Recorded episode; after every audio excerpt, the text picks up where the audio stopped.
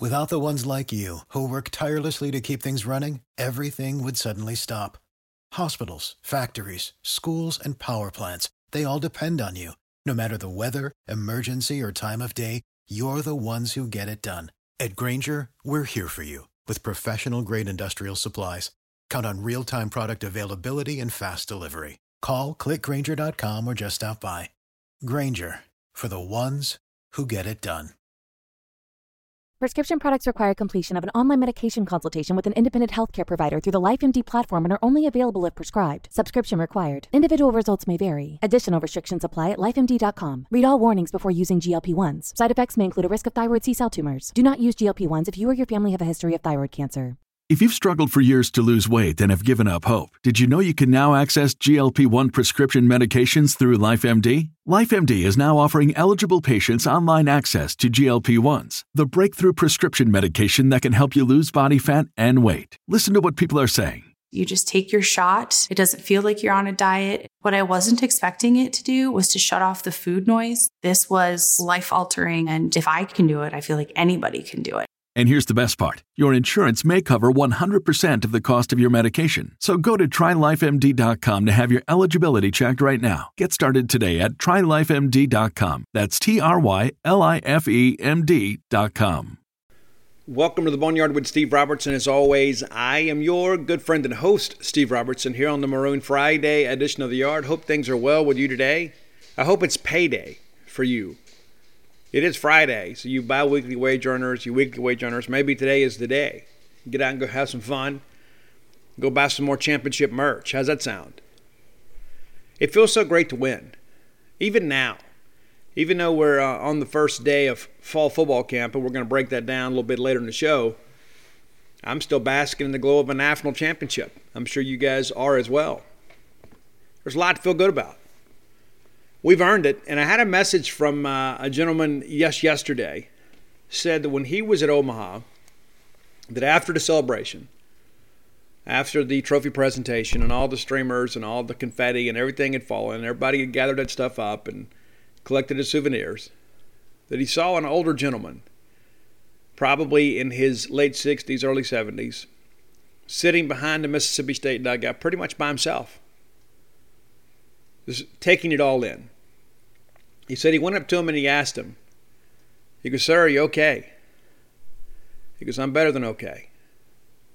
He goes, I've been waiting for this my entire life. And I kind of laugh a little bit you know, with my kids. I, I told him, I said, I'm glad you didn't have to wait as long as I did to see Mississippi State win it all.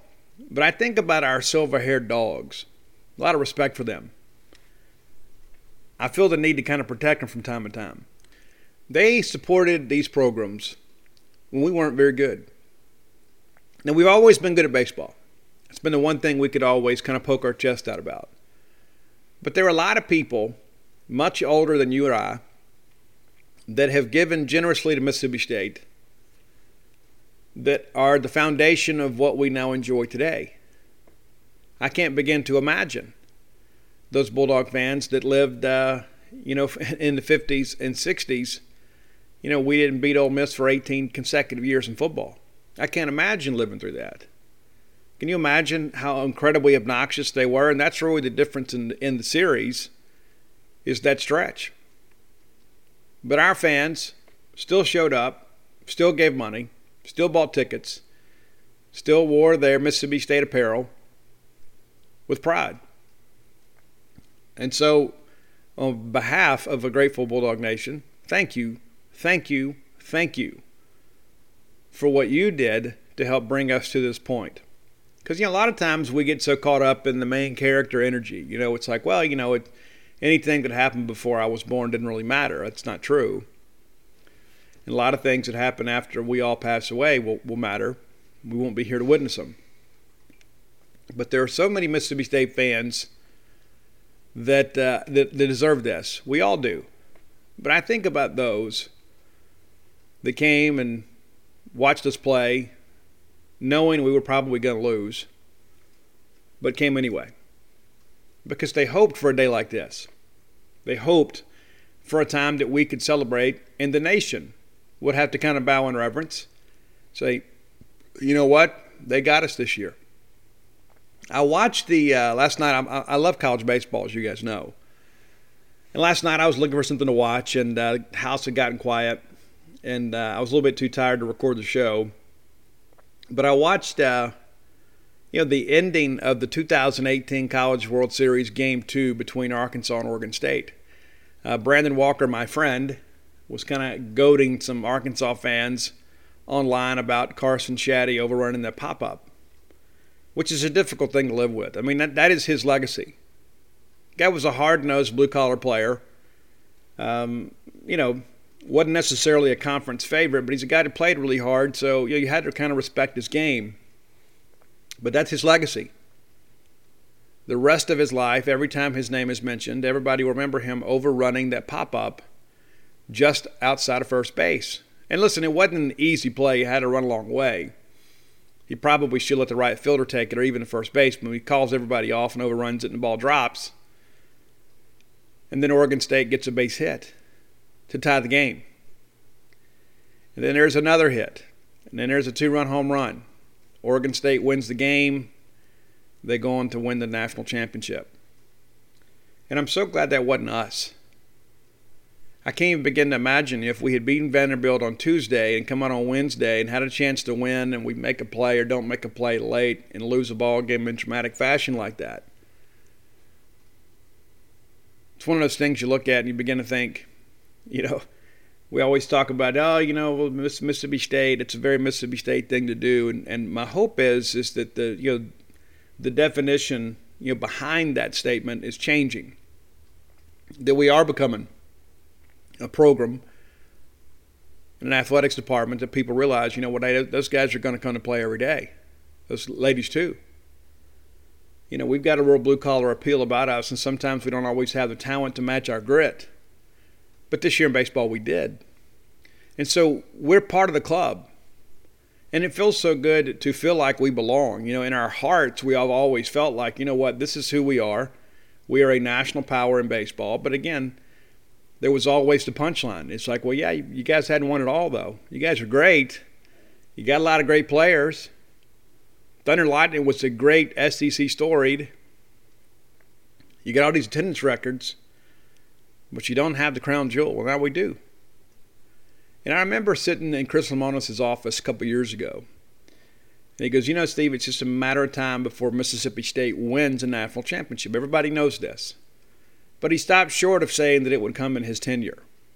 And maybe it was because, you know, Chris didn't want to, you know, set any unrealistic expectations for the early part of his run here at Mississippi State. But when we look at what's happened in the two years he's been here, we've had some remarkable seasons. We've had some remarkable, remarkable players. Many of those, well, you know, were recruited and signed by somebody else. And so some would argue, well, you know, we'll see what Lemonis does with his own recruits, but you look and see what we're bringing in you look and see, uh, you know, the kind of guys that we're signing, and you believe this thing is, is sustainable. And I said that on the show many times before. You know, Kellum Clark is a guy that actually uh, was first offered by John Cohen, Nick Mingione, committed to Andy Cannizaro, worked through the Gary Henderson interim year, and then Lemonis takes over. And, you know, I mean, Kellum Clark is an obvious talent. But there were a lot of people that expected Kellum Clark to go in the draft. And then of his own volition, he decided, you know what? Mississippi State's been loyal to me through four coaching staffs. I'm going to be loyal to them. And he stayed. And he was one of the heroes of Omaha. So let me give you a little bit of an update on the new book. I know you guys are, uh, you know, many of you have reached out and you're ready to pre-order. We're going to have that very, very soon, finalizing the cover now. Uh, had some issues with the website earlier this week. They got that fixed yesterday. Uh, but uh, so today and tonight, I will finish up the chapter of the SEC tournament. I mean, what a joy that is going to be to write about that, right? Um, but it's part of our journey. And I remember so many people, you know, after we got embarrassed at Hoover, people were saying, oh, Mississippi State doesn't even deserve to be a top eight. Some people even said we shouldn't even host, which is ridiculous. But there are a lot of people that put a lot of emphasis on that week. And I go back to Arkansas. And one of the things that I had heard earlier in the year, you know, from a friend that covers Arkansas, is that not only did Van Horn want to win the SEC championship, because they, you know, they've had some great years but hadn't won it. They also wanted to win the SEC tournament. They had never won that in their time in the in the league. And so we went over there, and I don't know that that was our focus. And it showed. We get home, we get rested, and then we get ready to go play. And a lot of people were wondering if we'd even make it out of our regional. And then we did. You know, of course, everybody, well, you know, they had the easiest regional, which wasn't true by any stretch. Then we get Notre Dame, you know, arguably the toughest of the super regionals, at least at home. But you begin to see that, you know, we started playing our best baseball. And I think a lot of that goes back to a couple big decisions. Number one, inserting Kellum Clark into the lineup full time as the designated hitter, regardless of the matchups. And then Houston Harding becoming the Sunday guy or the game three starter. You know, Jackson Fristoe pitched a ton this year, and he was really good early in the year. And then people began to kind of break him down a little bit and kind of, you know, check out his tendencies and kind of get a good scouting report on him. And he struggled a little bit. And, and we all know it. That's a lot to ask of a freshman, especially a guy that wasn't expected to pitch a lot this year. But when Harding took over, and he wasn't ready middle of the year, he wasn't ready. You know, it took some time. But this is a guy that was a real competitor. But, you know, that's that's really when, you know, once we kind of finalized the lineup and finalized the rotation – I think we all kind of figured out, you know, we got a chance to really do something. I mean, you, you forget, you know, what Houston Harding did at Alabama on that Sunday. You know, we get behind in that ball game three nothing, and we bring in Harding, and he gives up a leadoff single, and then he retires the next 15 in a row. and anytime that you can retire 15 in a row in a ball game, the chances of you winning are really, really good. And so I've been able to kind of relive all that stuff as I'm writing the book. And um, you know, the one thing that kind of stands out to me is just how tough we were.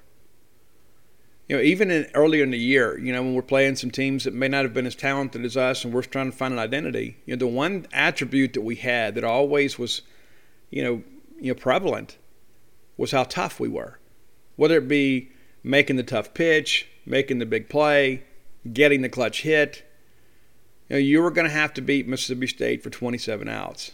That's very, very difficult to do. And over the course of the season, we kind of figured out this is who we are. This is the best way for us to attack this thing. And we won a national championship.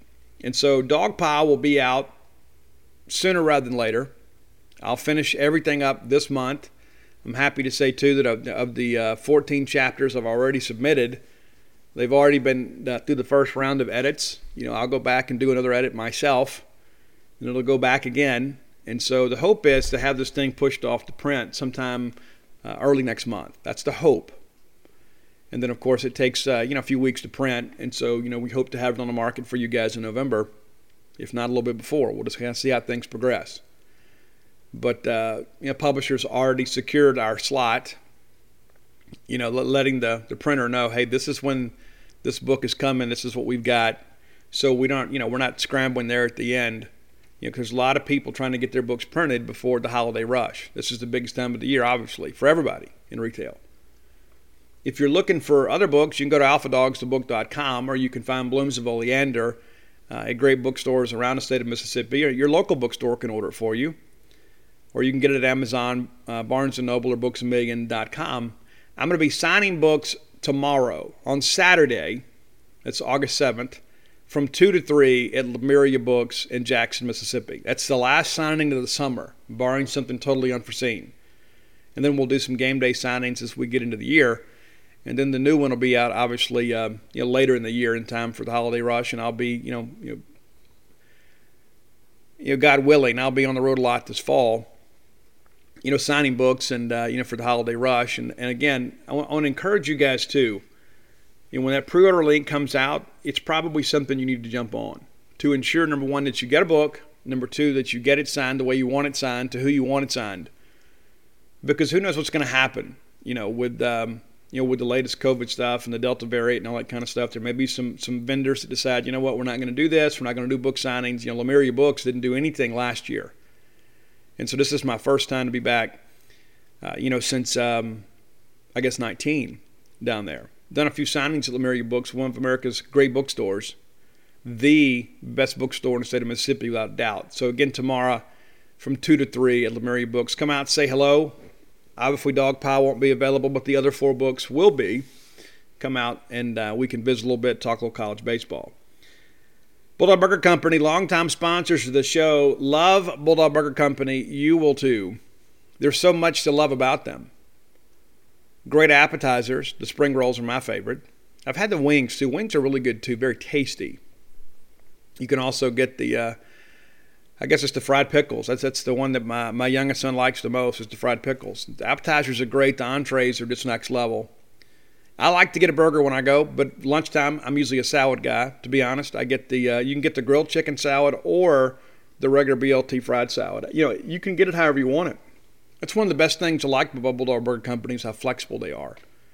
Yeah, sometimes you go order something somewhere and then the the server kind of looks at you, you know, over the over the uh, the clipboard there and it's like, eh, you know, let me see what we can do. Not at Bulldog Burger Company. You just tell them how you want it. They'll make it just like you want it. Those great desserts too. I'm a bread pudding fan.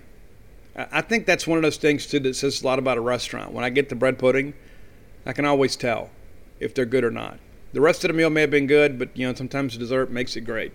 Three locations now to serve you right here on University Drive in Starkville, Gloster Street there in Tupelo, and then Lake Harbor Drive in Ridgeland.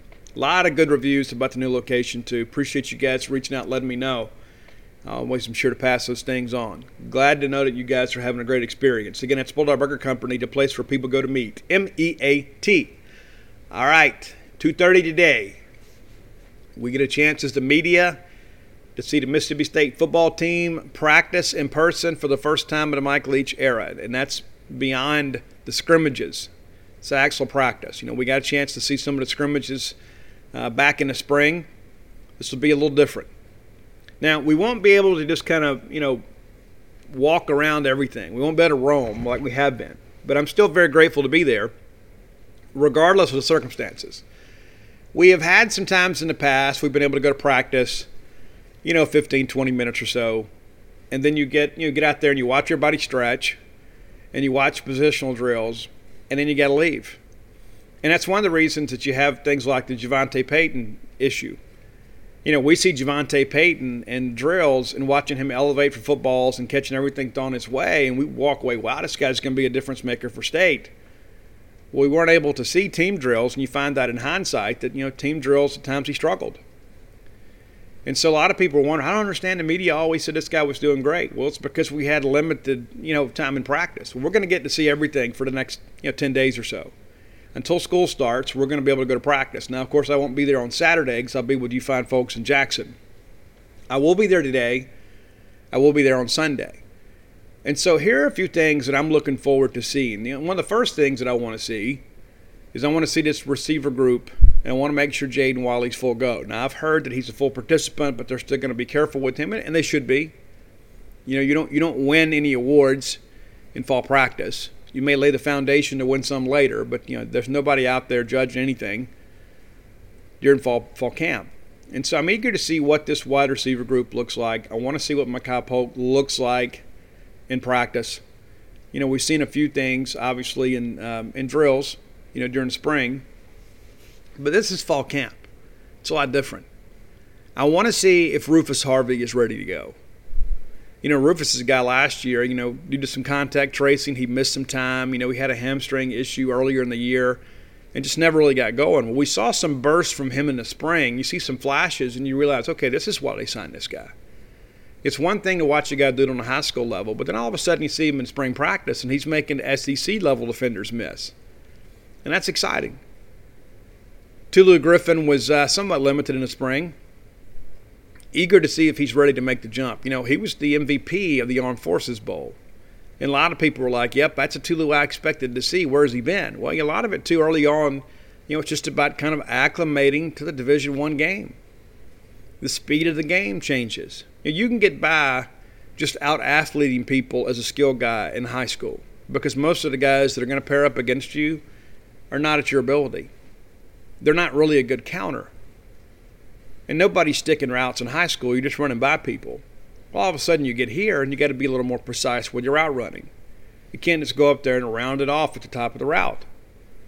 You got to stick your foot in the ground, make good cuts, work back to your quarterback. There's a lot of nuances of the position to get learned, and it took Tulu a little time to get there. And now I'm ready to see a more polished Tulu Griffin because, you know, with his his ability to run, This is a guy too. You, you miss a tackle with him, he's going to put you on Sports Center. It's that simple. He's going to win the foot race to the end zone every single time. He's just that fast. How do we use him?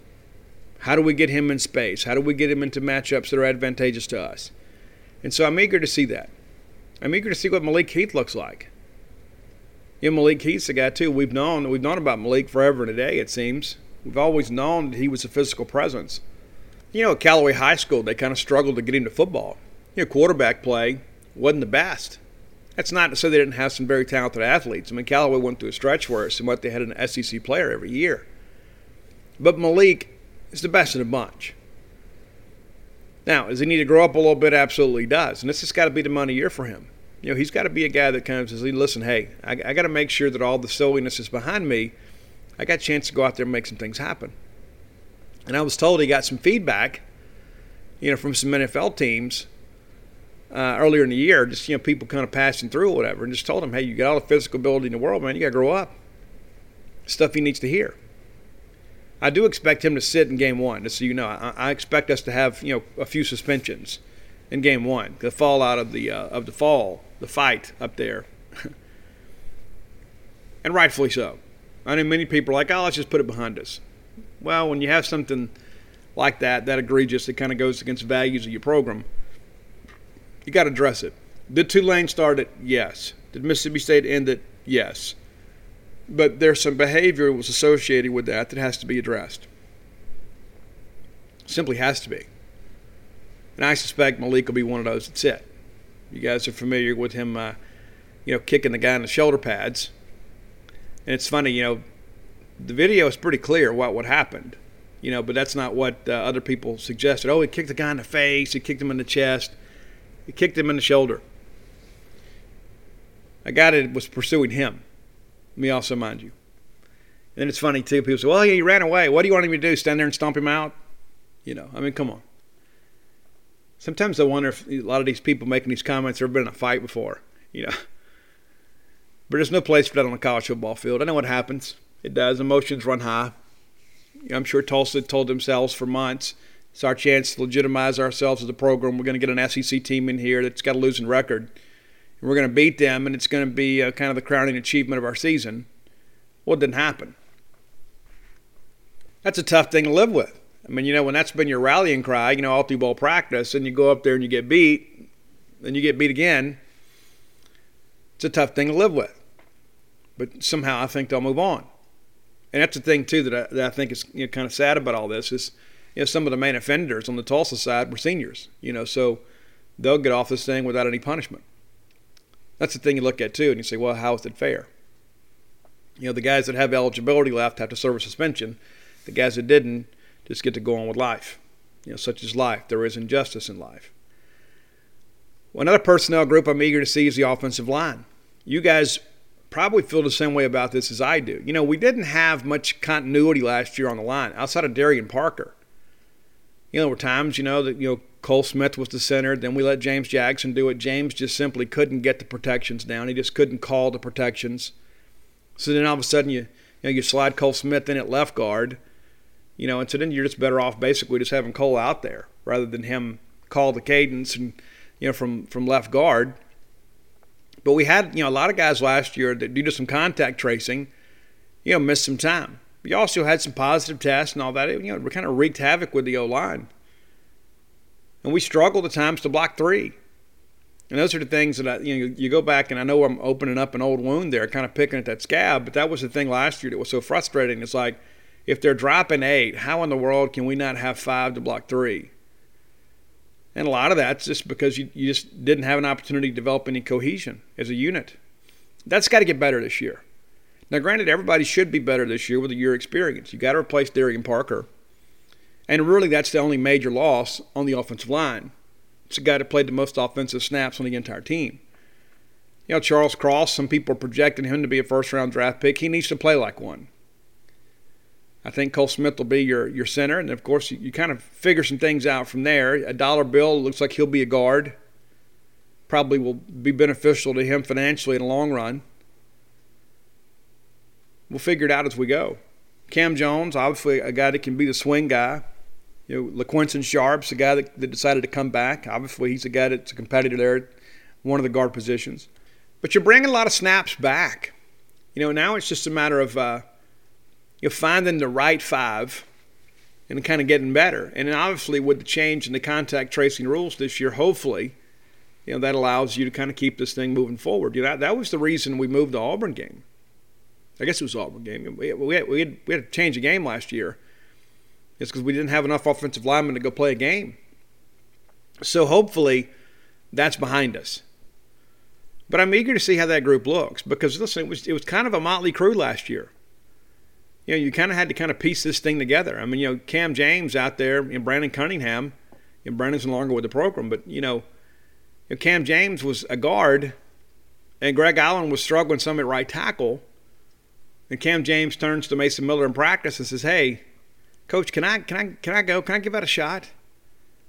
And so, okay, yeah, go. And the next thing you know, he's out there and he's he's fighting. You know, he doesn't have the technique to play tackle, but he had a willingness and the competitive nature to say, you know what, I'm gonna get out here and compete. And things got better on the offensive line. Were there some times he got exposed? Absolutely did. But you know what? Give me the guy that wants to fight. Give me the guy that says, hey, you know what, coach, it's not even my regular position, but we, we got to do better. Let me get out here and at least try. And that's how it went down.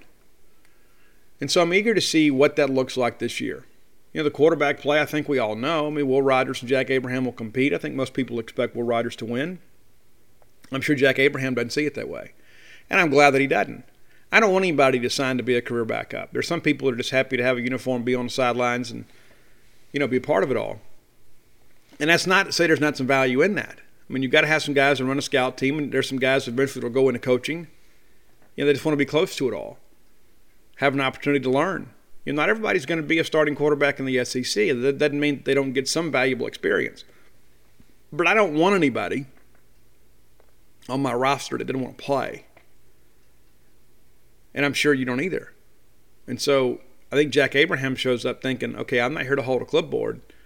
I'm going to get out here and compete, do the best I can to win this job. And that's going to make Will Rogers better. And we just want the better of the two, right? I think Will Rogers obviously has a little more rapport and a relationship with the players. And he's more likely to be on the same page and have some real chemistry. But I like the fact that we're going to add some competition to the room. And that's what our Washington State people told us back when we first hired Mike Leach one of our guys at Washington State that covers the team told us, the guy for 247 said, listen, he's going to add competition to the quarterback room every single year. Whether it be a walk on Juco guy, whether it be a transfer from somewhere, he's going to do it every single year. Nobody's going to be able to get comfortable in the quarterback room. Nobody. It's the most important position on the team. So why wouldn't we have competition there? You know, it makes sense you know, some guys think, well, you know, I just I want my starter to be comfortable and know that it's his team. And you know, I think the way you know that it's your team is you go out there and you compete and you win the job and earn the respect of your teammates because they're all competing for a spot too. And so I think Will Rogers will do well. He didn't have a great spring game, but I, don't. You can never evaluate spring games. We've had some spring games. We go out there and look like gangbusters and and do nothing in, in the season. I remember one time we had to kick a field goal in overtime to uh, to complete a spring game under Sylvester Croom because the offense was so anemic. But at the end of the day, a spring game is a spring game. It's a glorified practice. I know you, you guys get to go watch and we get to ring cowbells and have a good time and that sort of stuff, but it's still a spring game. There's just no point in getting up in arms about the results of a spring game or the stats of a spring game. Let's face it, friends. We live in uncertain times. Security, probably more important now than ever before. That's why it's important to keep you, your family, your property safe by working with my friends at Eufy. That's E U F Y dot com. Let me tell you a little bit about this new video smart lock they have. It's super cool because basically you get a three in one security system here. You can have everything on just one device instead of having it outside of your house look rather tacky because you got all kinds of stuff out there. It's not just about your security, but convenience. No more concerns about losing keys. You can assign passwords to your family members, and you can see who's kind of coming and going. Got that immigrated camera too. Uh, it's easy to install. You can set it up with just a Phillips screwdriver. You know, you don't have to go to a class on how to use power tools. No drilling required. You get keyless entry. You don't have to worry about fumbling with the keys when you're getting back with a, an armful of groceries, right? How convenient is that? That in and of itself is a great benefit. You get fingerprint recognition. It's unlocking. That AI self-learning chip. So the more you use it, the more accurate it's going to be. You don't have to worry about the battery. It's got a rechargeable battery that can last around four months and you get a notification before it runs out so you don't have to compromise your family security. You got passcode unlocking, remote control, 2K clear sight, camera. You can see who's at your door. You see these videos online all the time. Don't you think it's time for you to set something up so you can have the peace of mind of knowing that you don't have people constantly going in and out of your property? There's no monthly fee. Unlike other brands that charge you a monthly fee, you can have your recordings locally and never have to pay for storage. How cool is that? It's convenient, it's safe, it's a must have for your home today. If you already have like a video doorbell, you know sometimes people want to come and steal your, your doorbell. You don't have to worry about with, that with this. All right, so let's be sure to visit Eufy Video Lock. That's E U F Y official.com forward slash video lock. And it's time for you to gain control of your door. Again, that's Eufy. E U F Y. Without the ones like you, who work tirelessly to keep things running, everything would suddenly stop. Hospitals, factories, schools, and power plants, they all depend on you. No matter the weather, emergency, or time of day, you're the ones who get it done. At Grainger, we're here for you with professional grade industrial supplies. Count on real time product availability and fast delivery. Call clickgrainger.com or just stop by. Grainger for the ones who get it done. It's just not even worth investing any time or effort into. Now, defensively, I want to see Randy Charlton really get some live reps. He was really good in the spring. You know, we t- signed him as a transfer from UCF, and you see the pictures out there on social media, and you see what a specimen he is. This guy's a freak. He was their leading pass rusher. Now he's here. Chance to play in the Southeastern Conference. So I, I want to see what he does in fall camp. I, I think that he could be a difference maker for us. And listen, as much as I like the guys that played last year defensive end, and I really do, we've really struggled to generate some pass rush without bringing a blitz. We just weren't able to do it. Not consistently. I think Charlton helps us in that respect. You know, what can he do on his own to beat a guy, collapse a pocket, make some things happen? Maybe when we're dropping in coverage.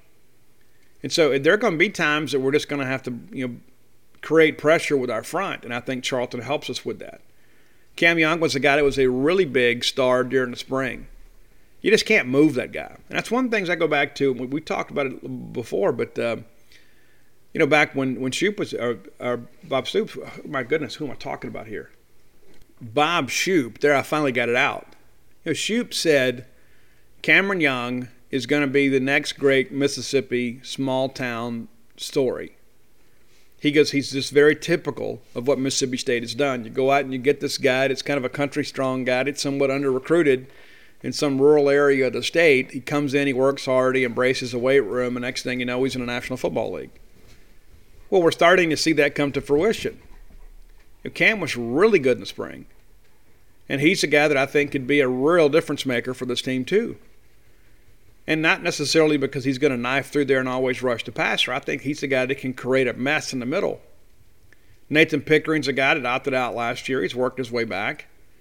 You know, they had some COVID issues within the family and that sort of stuff. And so he made a decision that he felt was best for he and his family. He's worked his way back. But listen, it's time for Nate to, it's time for him to realize his potential. Very highly recruited guy out of high school. You guys know out of seminary.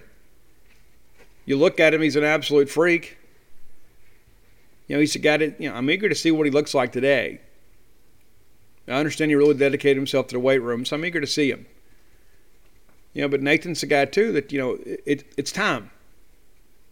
It's like, okay, we've had a year to kind of get our feet wet. It's time to go now.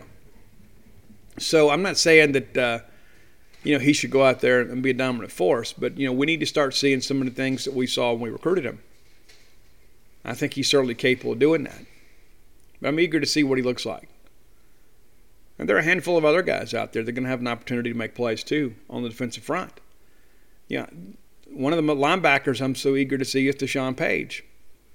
He's a guy that was a JUCO guy, came in in January. He's got three years to play, and, and we've got some guys that can play. You know, Nathaniel Watson's the guy that really came on last year when we had some, um, you know, had some guys out, made some big plays for us. You know what Aaron Brule is going to have. You know what he's going to bring. You know what he's going to do. I think Aaron Brule is an all SEC player.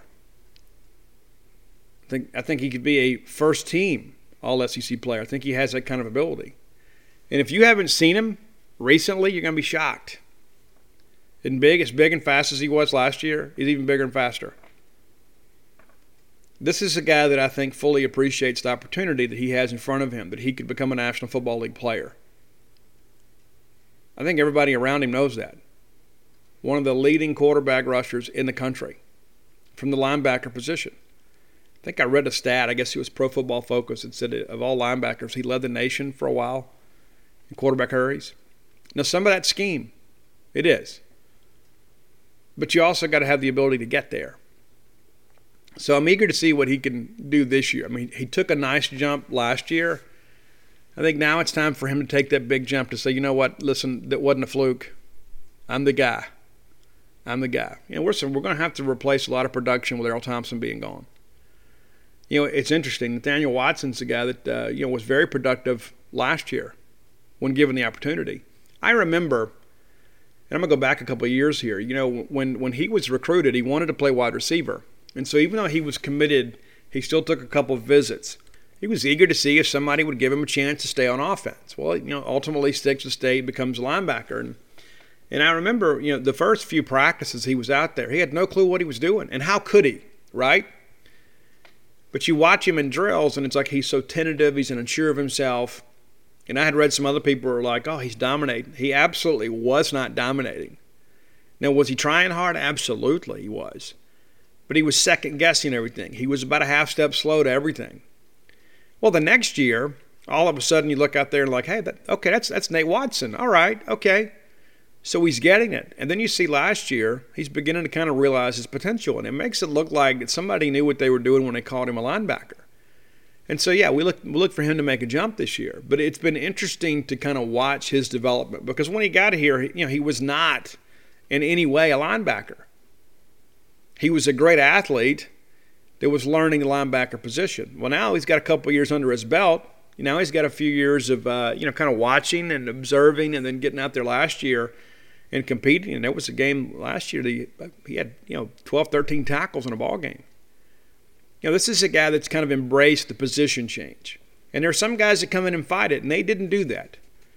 And I'm sure it was uncomfortable those first few practices when you don't know, and, and you're out there and everybody else has been a linebacker and they're speaking a different language than you, they've done all these drills before. There are a lot of people that would have just kind of packed up and said, ah, this isn't for me. I'm going to go to JUCO and I'm going to see if somebody give me a chance to play wide receiver. He didn't do that.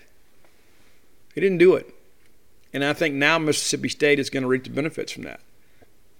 Let's look at the secondary. I mean, you know, you know what you got at corner. Emmanuel Forbes has been out there at every summer camp, just so you guys know every summer camp. Every time that there were prospects on campus working through drills, Emmanuel Forbes was out there basically as Darcel McBath Jr. Out there working through drills with the guys, demonstrating drills, answering their questions, being a leader. And, and not just the kids that Mississippi State's recruiting, but all of them. All of them, helping all of them get better. Those are the kind of things that excite you about him as a player and a person. Because how many guys would come out there and just kind of say, well, you know, I'm, I'm just out here to help coach? Forbes was out there to help the kids. He's out there to help the guys get better. And this is a guy that's you know one year removed from this process himself.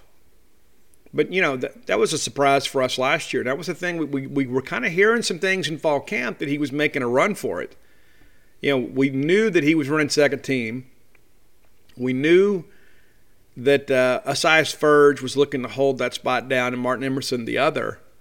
you know, it took a few ball games, but you know, you know, Furdge obviously had uh, one bust too many, and, and you pulled him. And that's not to say that Furdge didn't contribute last year; he did. You know, I just think Forbes is just a better player, better long term, and I think uh, you know, it's a better matchup. Furdge is a little more of a squat corner; he doesn't have the same size and length. That's not to say the guy isn't working hard; he is.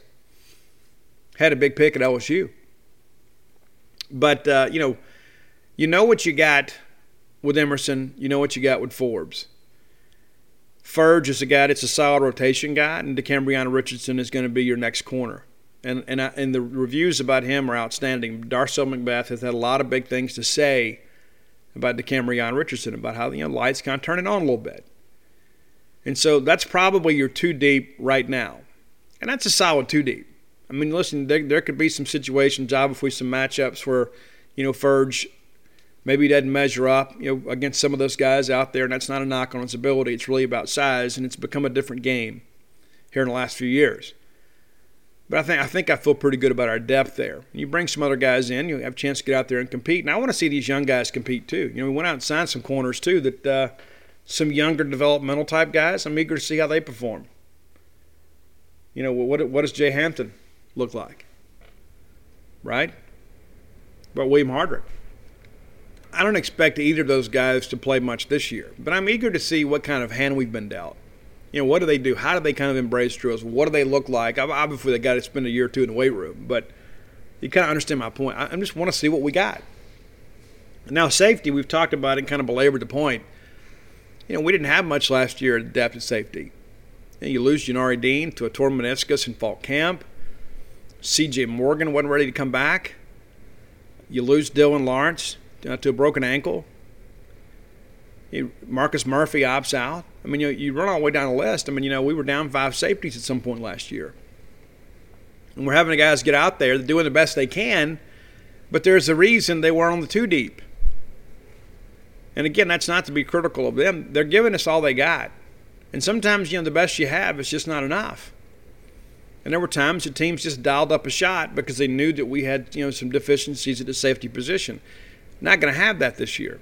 Teams aren't going to have the luxury as, oh, let's just dial one up here and throw it deep and let a guy go make a play for us. We've got a lot more talent back there now. You got Jalen Green out there, and he's another guy that I've seen around the camps a lot. He's a good looking player. And we saw him in the spring, and that's the interesting thing, too. You know, Charlton, Makai Polk, Jalen Green all ran second team during the spring, which is the right thing to do. You don't want to just give those guys a job. Got to go out there and make them earn it. But let's be honest. You know, Jalen Green's going to be starting. He's going to be a major part of the rotation. And maybe not week one, but he will be. He'll be the guy that starts most of the games. And so you start running this thing down. What about Colin Duncan? Colin Duncan may have been the most improved player on defense last year. And he was a guy, too, was a late signee, you know, for Joe. You know, he didn't sign in December. We took him in February. Got a pretty good deal, you know. And so I think about Dylan Lawrence coming back, and I was a Dylan Lawrence fan from the beginning. And there were a lot of people in the message board community that were not fans of Dylan Lawrence. I am. I remain a fan of Dylan Lawrence. I think safety is exactly where he fits. He has the defensive mentality as a wide receiver's catch radius. That guy's going to pick off some balls for us. You go back and look at that LSU ball game, look at the box score. You'd be surprised at the numbers Dylan Lawrence put together. The guy's got some real potential. He's a freak of an athlete. It's just a matter of finding him a true position. I believe that's safety. A lot of people thought it could be corner. I just didn't think, you know, once he gets in a weight room, puts on 10, 15 pounds, that he's going to be quick twitch enough to play corner. A lot of change of direction involved with playing corner. Just don't know that he has that in him. But I do think he's a guy that can play safety with the field in front of him and kind of get downhill on some people. He's not scared to go out there and deliver a blow. But I like our group. I think we got a chance to be a really good football team this year. Are we going to be great? Probably not. We a solid ball team? Absolutely, we are. And I'm eager to, to see the team in person today. All right, time for today's top 10 list brought to you by closewithblair.com. That's right, closewithblair.com. That's B L A I R. Closewithblair.com. If you're looking to buy a home, looking to refinance your current home, or maybe you're just thinking, you know what, someday I dream of owning a home. reach out to Blair. He can help you get ready for all those processes. Whether you're looking to buy your first home, whether you're looking to get a secondary property, or perhaps buy that fixer upper. He knows all the ins and outs of the mortgage business. And Blair's a guy, too. He's not some fly by night guy. 21 years, folks, 21 years in the industry. Works at Fairway Mortgage, one of the top five mortgage lenders in the country. Blair is in their top 1%. This is a guy that knows how to get loans closed. And he'll just tell you up front, he's seen it all and done it all. And he can say, listen, here's our plan, here's where we stand. And maybe it's best to go get pre qualified. See, when you get ready to go look for a home, you know exactly what you can afford and the price range that you should be shopping. You can visit him at closetheblair.com and you can see all the products that are available conventional loans, VA loans, basically anything you need there. Better yet, give Blair a call. Now, I don't want you to share this number because I only give this out to my friends, but it's 601 500 2344. Again, that's 601 500 2344. And yeah, there's some people out there that think, you know what, Steve, I'll never be able to buy a home. You, you might be wrong about that. You might be wrong. Give Blair a call. He's the expert. You're not. Give him an opportunity to, to you know, look through your credit and perhaps look at your 1003 residential housing application, and he can let you know what your options are. Great guy, gets Bulldog. I've known Blair a long time. He would not do you wrong. I wouldn't do business with people that would. So again, closetheblair.com. Today's top 10 list. I really thought we had done this one. And I've probably had 20 people in the last year say, hey, Steve, let's do these guys. And I said, hey, we've already done them. Well, I double checked with Roy. We hadn't done them. We've mentioned them on a few lists, but we've never done their own list. We're going classic rock. We're going actually going back to the uh, late 60s, early 70s. And no, it's not Led Zeppelin. We have done them. It's Creedence Clearwater Revival. So, John, this was for you. John reached out and said, Hey, have you ever done CCR? I said, Surely I have. And I got to thinking about it, and I said, Maybe I haven't. And so we haven't. So here's a little thing about CCR that most people probably don't realize. Creedence Clearwater Revival is actually their third name. They actually were a band before that, the Golliwogs, I guess, and then the Blue Velvets before that. But um, CCR is when they kind of found it. They recorded their first you know, full length album as Creedence Clearwater Revival. Seven albums in four years. Think about that. Seven albums in four years. And that's back when the music industry, it was like it moved like a glacier. If you wanted an album done, it was like a year long process at the minimum. But these guys, you know, worked with Fantasy Records out there in California, and they were able to turn it around really quickly. So seven albums in four years. The last one, Mardi Gras, was awful. That's after Tom Fogerty left the band, and there was a lot of yeah, the band was kind of falling apart because let's let's be honest, John Fogerty is a talent in that band just how it is. Now, some of the earlier stuff, him and Tom kind of co wrote it, but John was the driving force. And so there ended up being a lot of jealousy within CCR because, you know, John was the talent and everybody else was kind of along for the ride. And those guys were like, hey, let's do my song. Well, the record company didn't like the song. And so a lot of John stuff made the album because it was the better stuff. And there was some jealousy within the band. Ultimately, Tom left had some solo stuff that uh, kind of reminded him that he wasn't the guy. You know, Stu Cook and those guys went on a little bit later and, and tried to put their own things together. It just didn't work out. It was John Fogerty's band. John Fogerty is an American legend, one of the strongest voices of that generation, without question. And for some of you young folks that are listening to this and you say, Steve, who's John Fogerty? John Fogerty's the guy that sings center field. When you go to Dudy Noble Field and you hear it, put me in, coach, I'm ready to play, that's John Fogerty. He had a couple big hits after he left CCR, the old man down the road and and um, in center field. He's had a few ones, but uh, there was a time there because he was so bitter, he wouldn't even play the CCR stuff. But um, they were his songs. So there's a few honorable mentions I'll throw out here. Uh, Susie Q, Born on the Bayou, Sweet Hitchhiker, I guess. We'll throw that out there.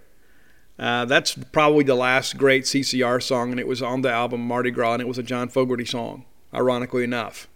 It's what's so crazy. It's like all these guys in the band pushed for more creative control, and once he gave it to them, the band fell apart. It's, it's, it's a cautionary tale, it really is. And again, seven albums in four years, from 68 to 72.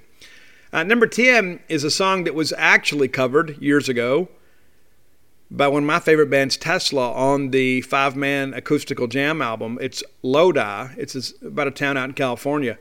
I absolutely love this song. I love Tesla's version of it too, but I think the original version is so great. The harmonies are great in the chorus. Uh, number nine, another song of theirs that was covered by a few people, probably made most famous by Ike and Tina Turner, but it's Proud Mary. And know that you know that's that's the thing.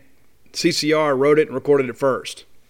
There were a couple other bands that recorded it afterwards, but uh, Ike and Tina, you know, kind of made it a little more up tempo, little less folks. He had a huge hit with it. Number eight, Green River. Love this one a lot, man. Really do. Uh, and uh, one of the things I like about it is it, it's kind of got this guitar riff in it It's not necessarily folky and it's not necessarily rock. It's almost kind of ominous, kind of in that pre-chorus. I, I, the vocals on it are really, really good. Number seven is really kind of Americana, but it's looking out my back door, and it, and it seems like this song should be about 100 years old. And when you listen to it, I mean, it's one of those things that kind of gets your foot stomping. You know what I'm saying? It's just like you're just kind of, it's not an involuntary reflex. Looking out my back door for sure. Number six, we hear this sometimes at uh, Dudy Noble during rain delays. It's, it's Have You Ever Seen the Rain? It's one of the most introspective songs that John Fogerty has written. It's one of those things, too, it's just about life.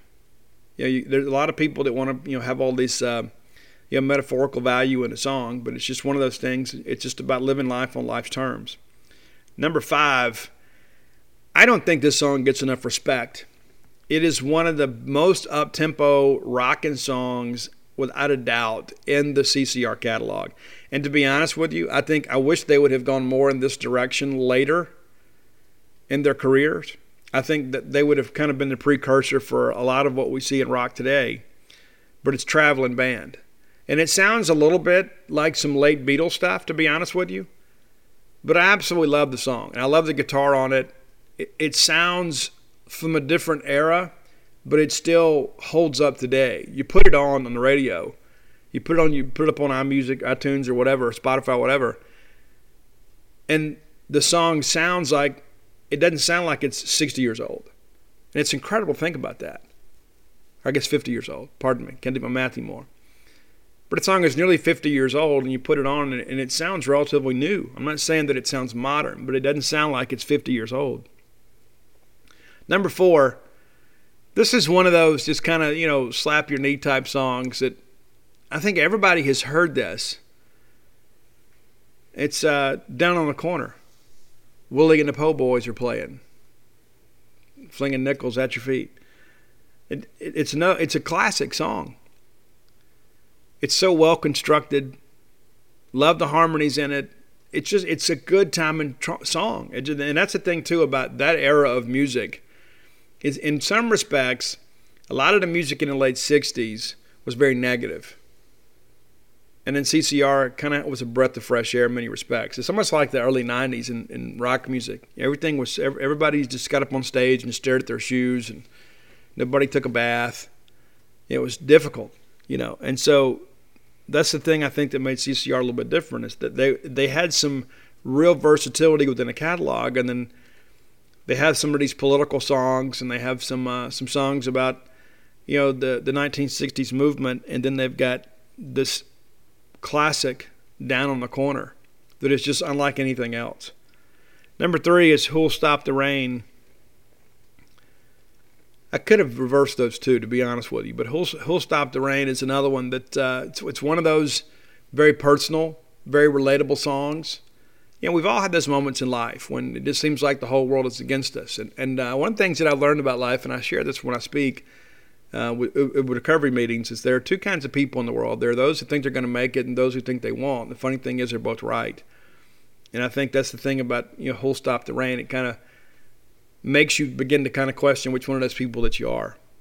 Number two, and I could have made a case for this one being number one. We talked about, you know, CCR having like some – some songs that were kind of uh, unique for the era. But it's Fortunate Son. And Fortunate Son basically is about the typical American teenage male that was going to have to go to Vietnam and fight for a war he didn't believe in. And then all of a sudden, you know, all these senators' sons and people like that are getting these draft exemptions and things like that. So it was, you know, the wealthy in our in our nation, their children were not having to go fight in Vietnam. And so that's kind of what the song is about. It ain't me. I ain't a fortunate son. I got to go. I got to go fight. I got to go you know, bleed my blood for this country because I'm poor. You know, but you while the privilege in this country, you know, their, their kids aren't having to make that same sacrifice.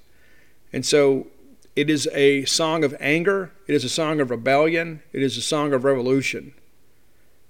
I think in many respects it is the best song that John Fogerty ever wrote, especially considering the timing. It became anthemic to a generation. There were so many people that were just kind of commoners, you know, just regular workaday blue collar type people, and their sons were the ones having to go fight in a foreign land. And so this became their theme song. It's a song of protest and probably one of the greatest protest songs of all time. A lot of people have all this other silly stuff that you know that people are like, "Oh, this is so wonderful." Hey, this is in your face. This is like, okay, you can do what you want to do, and I can't stop you, but I want to let you know you're wrong. You're wrong about what you're doing. Fortunate Son, a absolute American classic. If you don't listen to any other song on this list, go listen to that one. Number one for me is Bad Moon Rising. I, I love the guitar on it. I love the tempo. Again, it's just one of those songs you put it on. Next thing you know, you're singing along, and you forgot you, you forget you even know the words to a lot of these songs. But they're just so great and they're so comfortable. It's like if you've heard them a few times in your life and you put them on, all of a sudden you're just next thing you know, you're in the middle of a CCR show. And that's how Bad Moon Rising is for me. It's like as soon as I put it on, it kind of transforms me to a time. And I remember my stepdad is the one that got me into CCR. He worked for uh, for Bell South for many years, and uh, you know, so when he and my mom started dating, you know, he had records, and I and I was I, I wanted records. Well, he had records, and I, I was so blown away by it because like, oh, I can listen to my favorite songs whenever I want to. And he had a bunch of CCR stuff. He had a bunch of Jimi Hendrix stuff. Didn't have a lot of Led Zeppelin stuff. Didn't like have the heavier edge like like me. But he loved CCR, one of his favorite bands. And so whenever we would go visit him, that's one of the first things I'd want to go do is I want to go put on CCR. Let's go hear Bad Moon Rising. And, it, and when I hear these songs, it takes me back to that. It takes me back to being a kid. And, and many of these songs, obviously, when I'm listening to them, you know, they're seven, eight, nine, ten years old. But they were brand new to me. And that's the wonderful thing about music is a great song is always a great song there are a lot of songs, you know, they're kind of written for a time and they're kind of written for a trend and they're kind of written for a fad and they don't hold up. But that's the thing about Creedence Clearwater Revival is that in four years, they wrote some of the most iconic songs in American music. And you put them on today, and they're still great songs. Even though they're not part of our time, they're not even part of this century, but they still make sense because a lot of those same feelings are things that we still experience. So there you go. Glad to do it. John, that's for you. You asked for it, you and about 20 other people. So we finally got around to doing it CCR. I hope you guys dig it. I know I know CCR is one of those bands that a lot of people uh, Dave Murray is a guy that's not a big CCR fan, and I, I don't know, I don't quite understand that. But um, some people say, well, it's Southern rock written out in California. I don't care where it's written, man, where it's recorded, or where it's sung. Great music is great music, and Creedence Clearwater Revival made a whole bunch of it. If you have an idea for the top 10 list, reach out, let me know. I'm on all forms of social media at Scout Steve R. Just might use your idea. We got a pretty good list right now. We're kind of working through it, but every so often somebody will send something in, and I'll think, man, why hadn't I thought about that? Got to do that one. And somebody reached out to me a couple days ago, and I haven't even sent this to Roy yet, and said, and this is interesting. Steve, what are your favorite songs on your favorite albums? And that could get kind of confusing because you know it's like I've got some you know my favorite songs from certain bands aren't on my favorite albums. You know what I'm saying? I mean, there's some there's some albums that are kind of like you know one or two singles and then filler, and there are some albums that are great. But my favorite song might be on one of those you know average albums, and so I'm to think about that. I think it's an interesting topic. What's my favorite song on my 10 favorite albums? It's to be tough for me to put my 10 favorite albums together. But I can promise you, a lot of my favorite songs are not going to be ones that played on the radio. I'm a real fan. But again, reach out, let me know if you've got ideas. Next segment of the show, we're going to talk about NC State, brought to you by Campus Bookmart. Campus Bookmart, I love those people. I really do. Every time I go in there, they're always so great to me. They're always glad to see me coming, and I'm glad to go in there and see them. Man, Miss Kathy Brown, lovely, talented Susie, Cheyenne, Candy, the whole crew in there. Candy's a former Diamond Girl, too. I don't know if you guys knew that. She is. She is. Former, and you can tell when you're around her. You can just tell. So go by, check them out. If you can't make it to town, visit them on the World Wide Web at campusbookmart.net. And by being a loyal Boneyard listener, we'll give you a phrase that pays, and that is BSR, which stands for Beautiful Steve Robertson. And that'll get you free shipping on all orders over 50 bucks. Any order less than $50, absolutely incomplete. Again, that's campusbookmart.net, promo code BSR. And it's not a joke. It really does stand for Beautiful Steve Robertson. It really does. You'll see when you go plug it in. That was, that's how I knew we had a lot of new uh, Campus Book Mart customers as people started – started sending me the screenshot. I never knew you. I thought you were just joking. No, I'm not, I'm not joking. I never joke about that. Never about my own beauty. Maybe about yours, but not mine. So let's talk a little bit about NC State. This is going to be a really good NC State team. I don't think it's a great NC State team, they're going to be a solid bowl team. They got a chance to be really good, especially on offense. Now, one of the things that I, you know, it's interesting to me. There's sometimes I think maybe I don't know football the way that I think I do. But it's pretty rare that you lose your starting quarterback and get better. Not the next year. You know, obviously there are some situations, you know, where there's there's a guy that's kind of been waiting his time, and then he kind of elevates his game. But even you go back to even Joe Burrow. You know, Joe Burrow transfers into LSU, and everybody's like, "Oh, this guy's gonna be great." Well, the first year he wasn't. The second year he put up one of the greatest seasons in the history of college football. But the first year, there is some adjustment. I mean, being a first year starter is very difficult. It just it doesn't come together. And so NC State is replacing Bailey Hockman, who was actually transferred to Middle Tennessee State. So Devin Leary is expected to be the guy at quarterback. Devin Leary, 66 of 110 last year, 890 yards, eight touchdowns, two interceptions. Bailey Hockman was the guy last year but his numbers weren't very good 13 touchdowns, 11 interceptions in that respect. Threw for 64%, but. Uh, you know, a lot of small, short passing with them. They're not really going to challenge you much vertically. But there are a lot of pieces that return offensively for them. You know, we talked about Louisiana Tech, about how, you know, they weren't a great offense, and then they lose their top two rushers and three of their top four receivers. They bring the quarterbacks back, but they just don't have much around them. Well, this is a much different situation with NC State. You got Ricky Person Jr., Zonovan Knight, uh, that are coming back to run the football. Those guys, those guys combined are running for over 1,400 yards last year.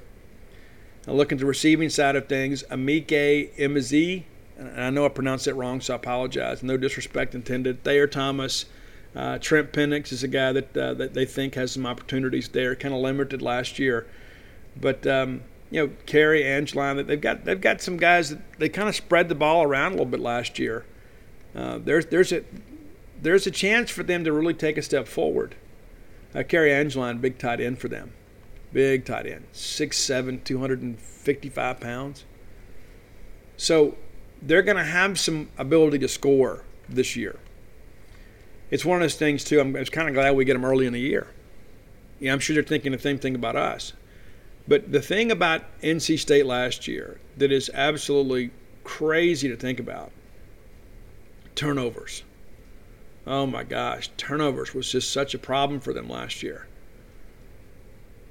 I mean, as bad as the defense is, when you give them the short field over and over and over and over again, how are they going to ever compete? You know, we, was this 11, 17, 15 receptions last year? you know, and you know, looking at the, the fumbles, it's just it's crazy to think about.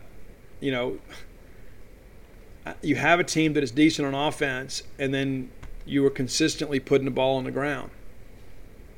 But know, they weren't a great turnover margin team. Now I'm sure they're thinking much like we are. You know, with with a new quarterback, you know, coming in and a guy that was a turnover machine moving on, that maybe some of that will be helped. He had 15 picks last year and 11 of them transferred to Middle Tennessee State. I'm sure a lot of Bulldog fans thinking the same thing because you know we were we had a turnover machine at quarterback too. We have 25 turnovers last year, something like that. And so this is why this is a big thing that I think will happen in this ball game. Is number one, I'm glad it's at home. I think this is a very even game. You know, I think this is an NC State team that can be pretty good. I don't think they're going to compete, you know, for the ACC championship. But I, listen, I think they're much like Mississippi State. They're probably like an eight and four team. You know, maybe could be nine and three, maybe could be seven and five. But I think they're basically right there with us. But playing this game at home is big. They're going to return a lot of starters too. They're going to return some experience. They've got some transfers coming in, just like we do. I mean, it's almost like a mirror image. You know, like last year, you know, you know, we had KJ Costello expected to be the guy. You know, they were probably thinking the same thing. You know, when they put Bailey Hockman up there. Well, then all of a sudden, you know, Bailey Hockman can't get it done. They put Devin Leary in there, and all of a sudden, there's some room for optimism. So again, these teams are almost mirror images of each other. I'm curious to see you know, what the line's going to look like after week one. And the fact that we're at home, a lot of people are going to pick them to beat us. And it's not going to be because of the, the NC State fans, because I think it's one of the things that I've noticed too. The Wolfpack really doesn't get a lot of respect from the national media either. And they're a team that's struggled to finish in the top 25. They have. But this is a team this year that I think will take a step forward. A lot of super seniors on this team. You know, that's the thing I think is going to bring, you know, I, I, think there'll be a lot more upsets this year in college football because of the fact that, you know, you're going to have some teams, especially in the mid-major and G5 groups that uh, didn't get drafted. You're going to have some guys out there that that uh, are going to be very experienced, and so I think you're going to see some craziness in college football this year, and I'm here for every bit of it. I really am. I hope that we're a part of it on the positive side of things. Let's look at a couple other things here, too, before we get to defense. Mississippi State, NC State have played six times in our history. Did you know that? I know you all remember in 2015, we went out there and sat in the rain at Charlotte with Dak Prescott, his final game in a Mississippi State uniform. We beat them in the Belk Bowl 51 28. And to be honest with you, it was worse than that. Uh, they beat us and Jackie, I think it was Mike O'Cain, who was the coach back then Back in 95, they beat us in the Peach Bowl 28 24. Before that, you got to go all the way back to 1963. Mississippi State, Bill McGuire won the Liberty Bowl up in Philadelphia, Pennsylvania. That's right, Liberty Bowl used to be in the, the town of Liberty rather than Memphis. It was in Philadelphia. Bill McGuire told me it's the coldest he ever been in his life. Well, State wins the ball game 16 to 12. Bill McGuire blocked a punt set up the go-ahead touchdown. We played them again in 1940. We went up to Raleigh and we beat them at their place 26 to 10. They won the first two meetings back in 1930 and 31, 14 nothing and 6 nothing. So the six meetings all time. Three of them have been in bowl games. So this will be only the fourth regular season meeting all time between the two schools. And I'll be honest with you, it's kind of a shame. I mean, honestly. I mean, this is this is a team. It's another ag school, and you know, so they're they're kind of similar to us. And I think, you know, after what we saw happen at Omaha, I think we all kind of feel like, you know what, hey, these guys are our friends. And I know they were they were cheering for us. And one of the coolest things that happened at Omaha is in game one, we're getting ready to play Vanderbilt, and a plane flies over. And it's pulling one of those trailers and it says, Beat Vandy, the pack. You know, and I, I was like, you know, we got some solidarity with these guys. And and a lot of it too, and I want to belabor the point, but it's like, you know, the way that Vanderbilt acted after the NC State stuff happened, oh, well, we got a good result, we're moving on. It really rubbed people the wrong way, including me. I mean, at the end of the day, not a lot of people care, you know, if our feelings are hurt. I just felt like the way that NC State was treated and the way Vanderbilt and Tim Corbin, I just thought handled it very poorly. We talked about that on the show before. I think we just kind of felt some allegiance with those guys because – I was kind of looking forward to State and NC State playing, and I don't know that NC State would have been able to, to, to get there, to be honest with you. And w- would they have been able to beat Kumar even at full strength? Probably not. If they'd played an elimination game, they win that? Probably not. NC State was was was good, doing well. We, we were going to beat whoever they put out there because it was our time. But I was kind of looking forward, thinking, you know what? If us and NC State play, you're guaranteed a new first time champion, which is great for the game of college baseball. It worked out better for us as we got a chance to beat you know the, the wicked witches of the East uh, in Vanderbilt. But be that as it may, I think a lot of people feel like, you know what, maybe we ought to play these guys a little more often. So I'm glad we had the football series. I'm not sure when we make up the second game. I'm looking forward to going to Raleigh and go checking everything out. I've never been up there before. And so I'd love to be able to go to that game. So defensively, let's take a look at these guys too. Again, they bring a lot of guys back. And they also have some transfers coming in. And and that's the you know, they like everybody else, you, you lose a few a few pieces here and there again, they lose a guy up front. You know, Alim McNeill, that was a guy that was, you know, kind of a, a I won't say Jeffrey Simmons type, but he kind of had a similar impact for them. You know, he was that guy in the middle that just really kind of made everybody else better. You know, and he's uh, you know, he's a guy that's in, you know, with round three pick of the Detroit Lions. They expect him to be, you know, a big time player for them you know, obviously a little different, you know, body style there, but you know, this is a guy that was very disruptive for them. And so he's moved on. And so you got to find a way to replace him. And that, that's a lot to replace. I mean, it really is. When you have your guy in the middle, that uh, especially when your team had kind of struggled to stop the run, all of a sudden you lose, you know, your best guy in that respect. That that's difficult to overcome. You know, it really is. You know, Alim McNeill too is a guy that uh, you know you learned to kind of play a little bit with him last year. You know, but he's just one of those guys that I think you, you, it's difficult to replicate what he can bring as far as a disruption. And I think it it really factored in in their run defense when when he was out. You know, he I, I assume I believe he opted out. He didn't do a whole lot, but he um, he's just one of those guys too that um, you have to game plan for.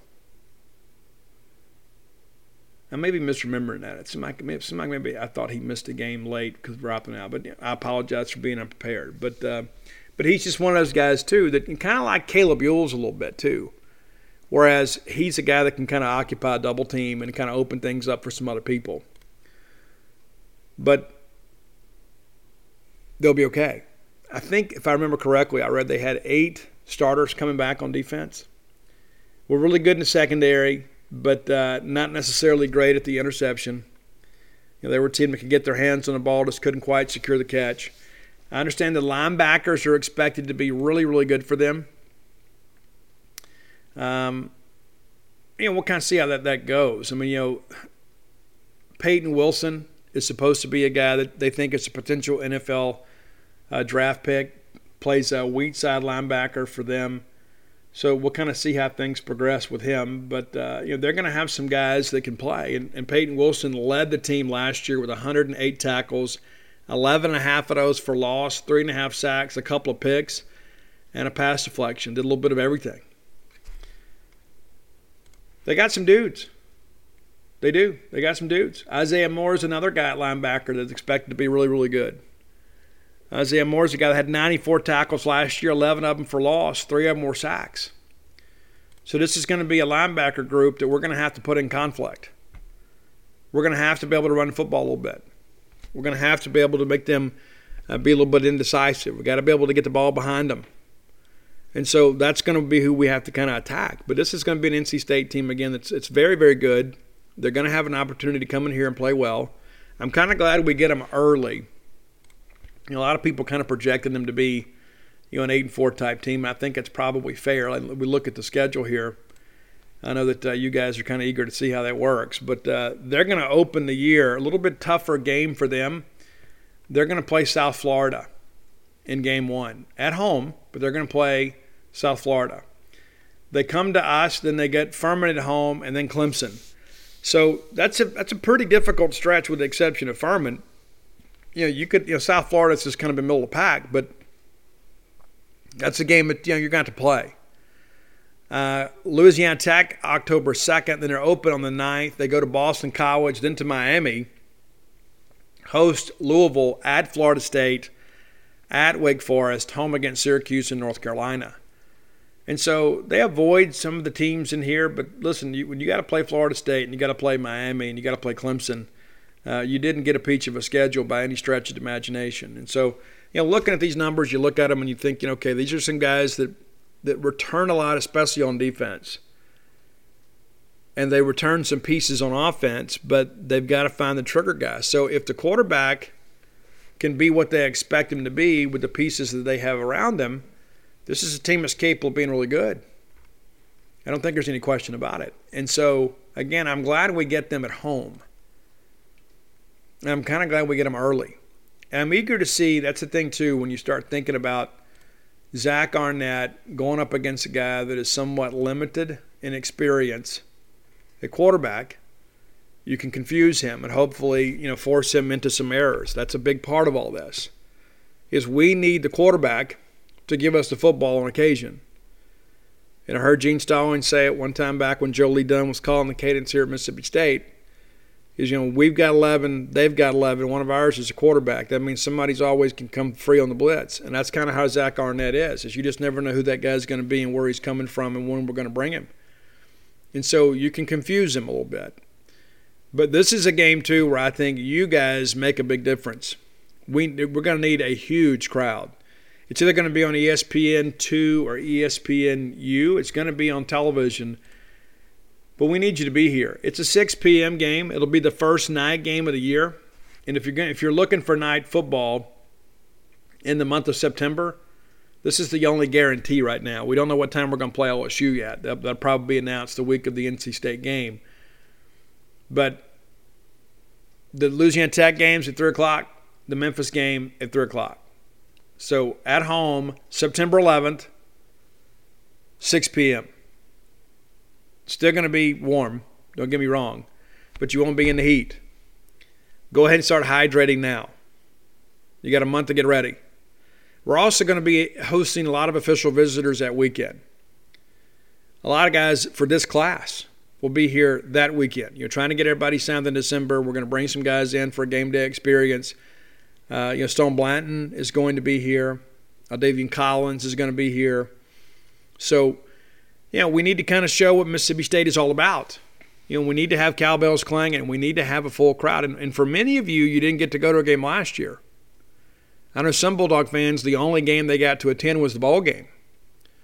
And so you weren't able to go to Davis Wade Stadium game last year because of you know the COVID protocols, and hopefully that doesn't become an issue again this year. I'm just told again yesterday, everybody remains optimistic that we're going to be at full capacity, but we're just still evaluating, still evaluating to see what's happening with this Delta variant. And listen, the numbers aren't exactly great right now, and I've had two friends within the last week that have died of COVID, and it's a real and present thing.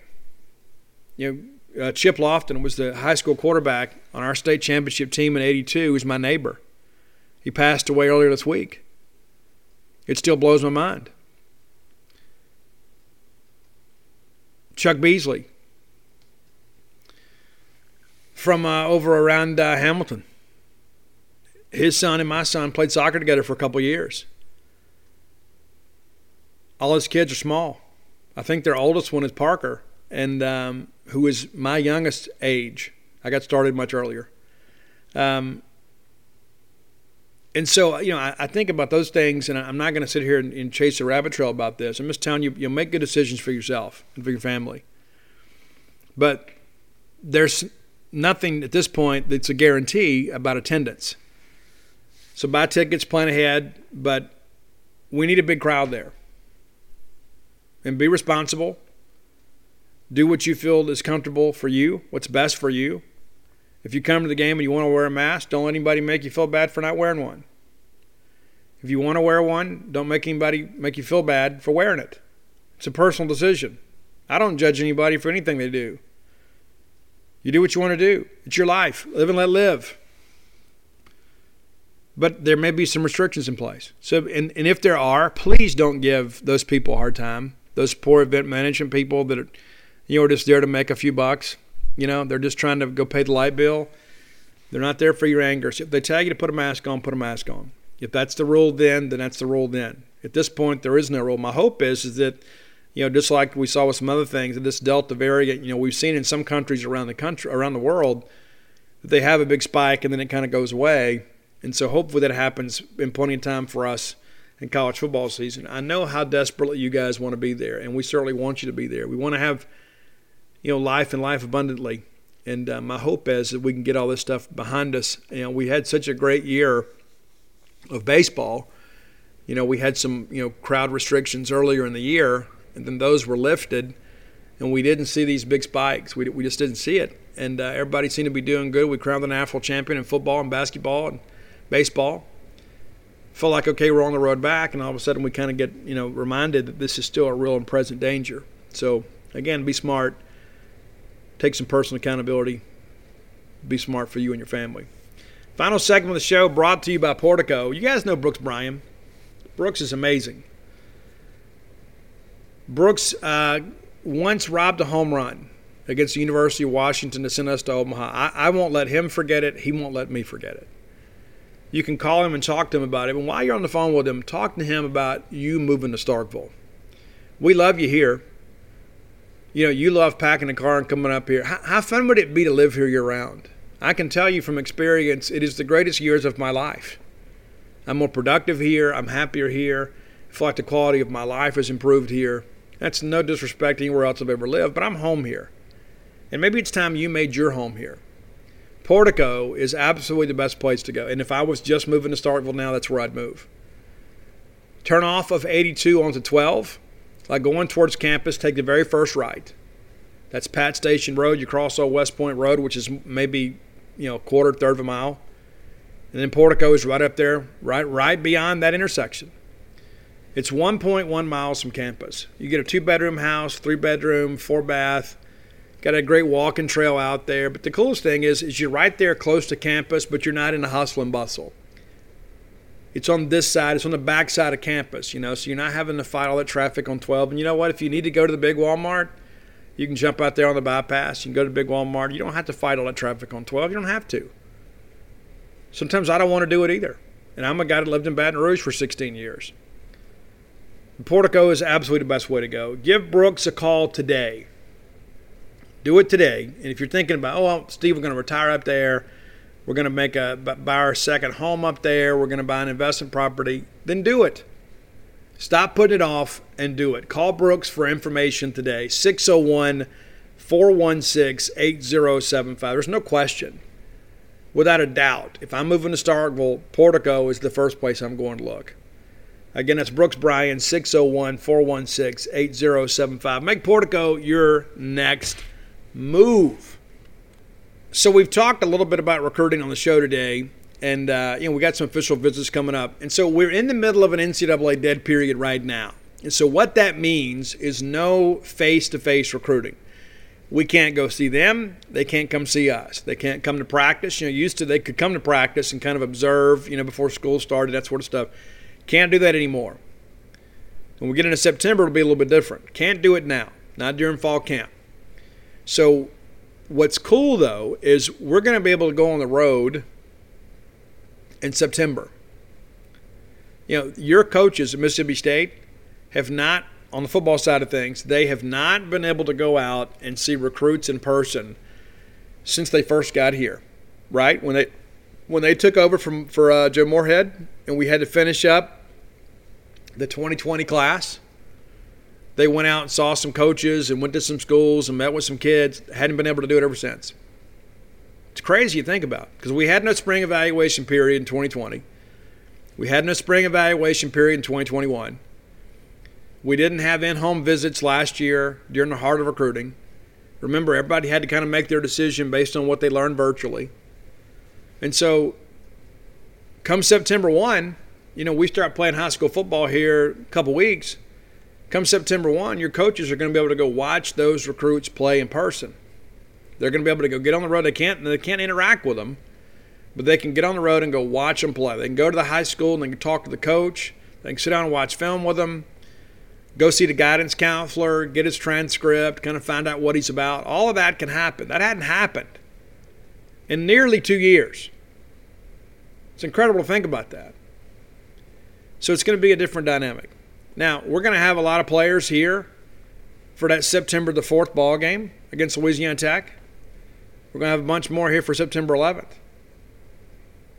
Now, one of the things I want to make you guys mindful of too, and maybe you've forgotten about this, there will be a game this year that we don't host prospects. You say, Steve, I don't know what you're talking about. Well, you know, if you remember, as part of the Tutorgate scandal, there had to be part of the sanctions is we were going to um, to not host prospects for one game. Well, since last year we couldn't host prospects, you know, then that that part of the sanctions is continued over to the next year. So when we get ready to play Tennessee State November 20th, you're not going to have prospects here. And we got the Egg Bowl coming up that Thursday.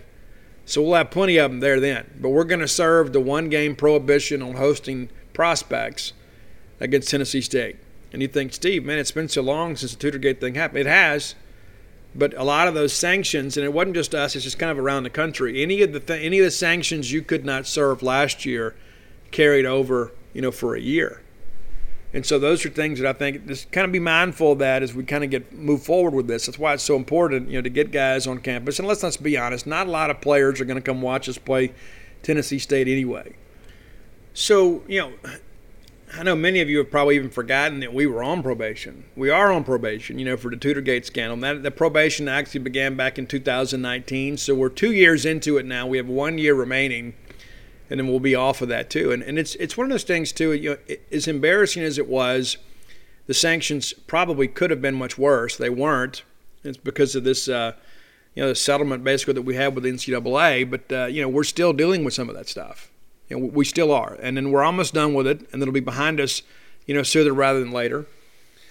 You just got to continue to work through this thing and take care of yourself and keep your nose clean. But, uh, you know, it's really, in many respects, kind of been a blip on the radar this year and last year. You remember, you know, back in 2019, you know, you had a handful of guys that had to serve those suspensions, and so they only got to play in a handful of games.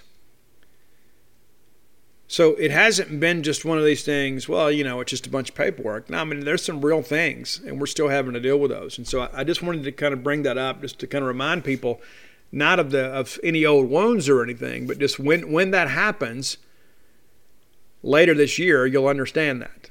We're not going to host prospects against Tennessee State.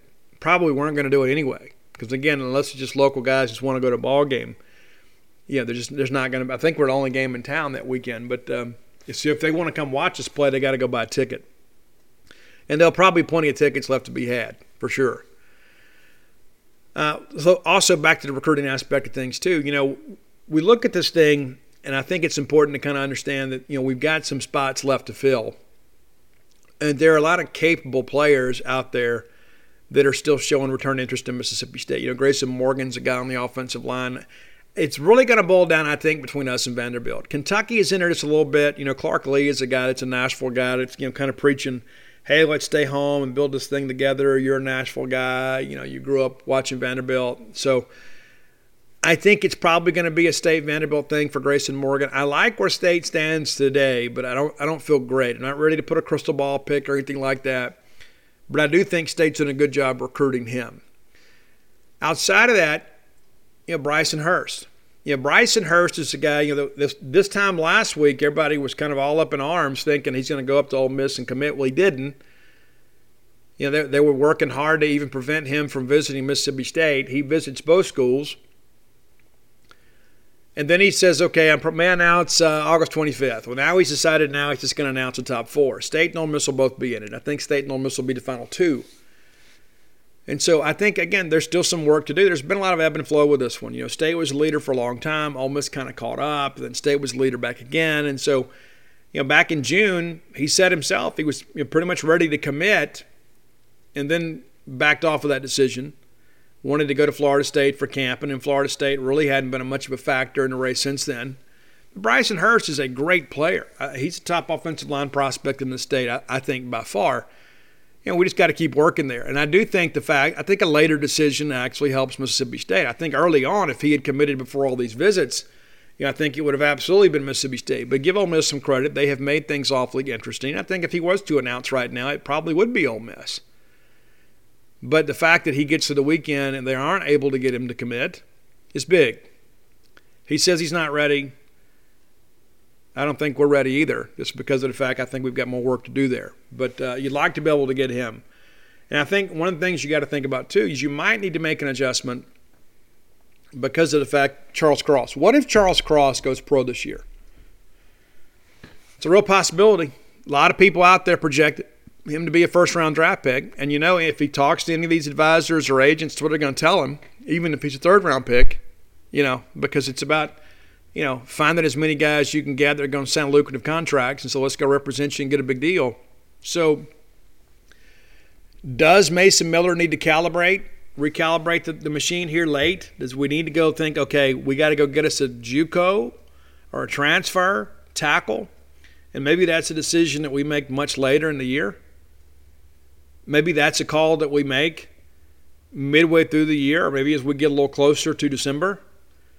But you probably can't afford to wait to then to do your due diligence. You probably need to be kind of looking at some guys now, maybe reaching out, just kind of say, hey, we're going to be watching you this year. You know, may have a need for you, that kind of stuff. Got to start doing that relationship building now. Because I could see a situation where, you know, we have to say, you know what? We don't have a left tackle ready to go for next year. So we got to go get a plug and play guy while these younger guys like Reese develop. You know, I like the offensive line class we said last signed last year, and and then and this time last year, many of us were kind of concerned, right?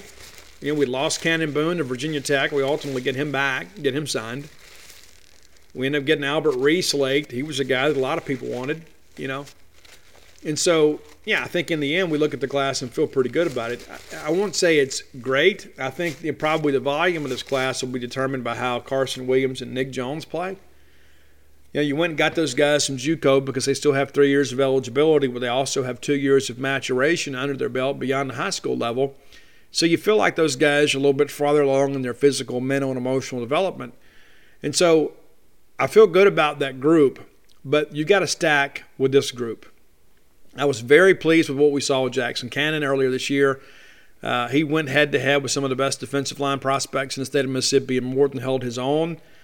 Um, and so, you know, early on, you know, State was his first big offer, and some other schools have offered, and this is where he's always wanted to go. And so it worked out pretty good for us. But, you know, that's an offensive line group that I think there could be some ebb and flow with, you know, here between now and, and December. And outside of that, I think we're pretty much done on offense with the exception of getting one more wide receiver. And everybody always wants me to talk about Chaz Preston. Listen, State's in it with Chaz Preston, but listen, State's not a leader with Chaz Preston.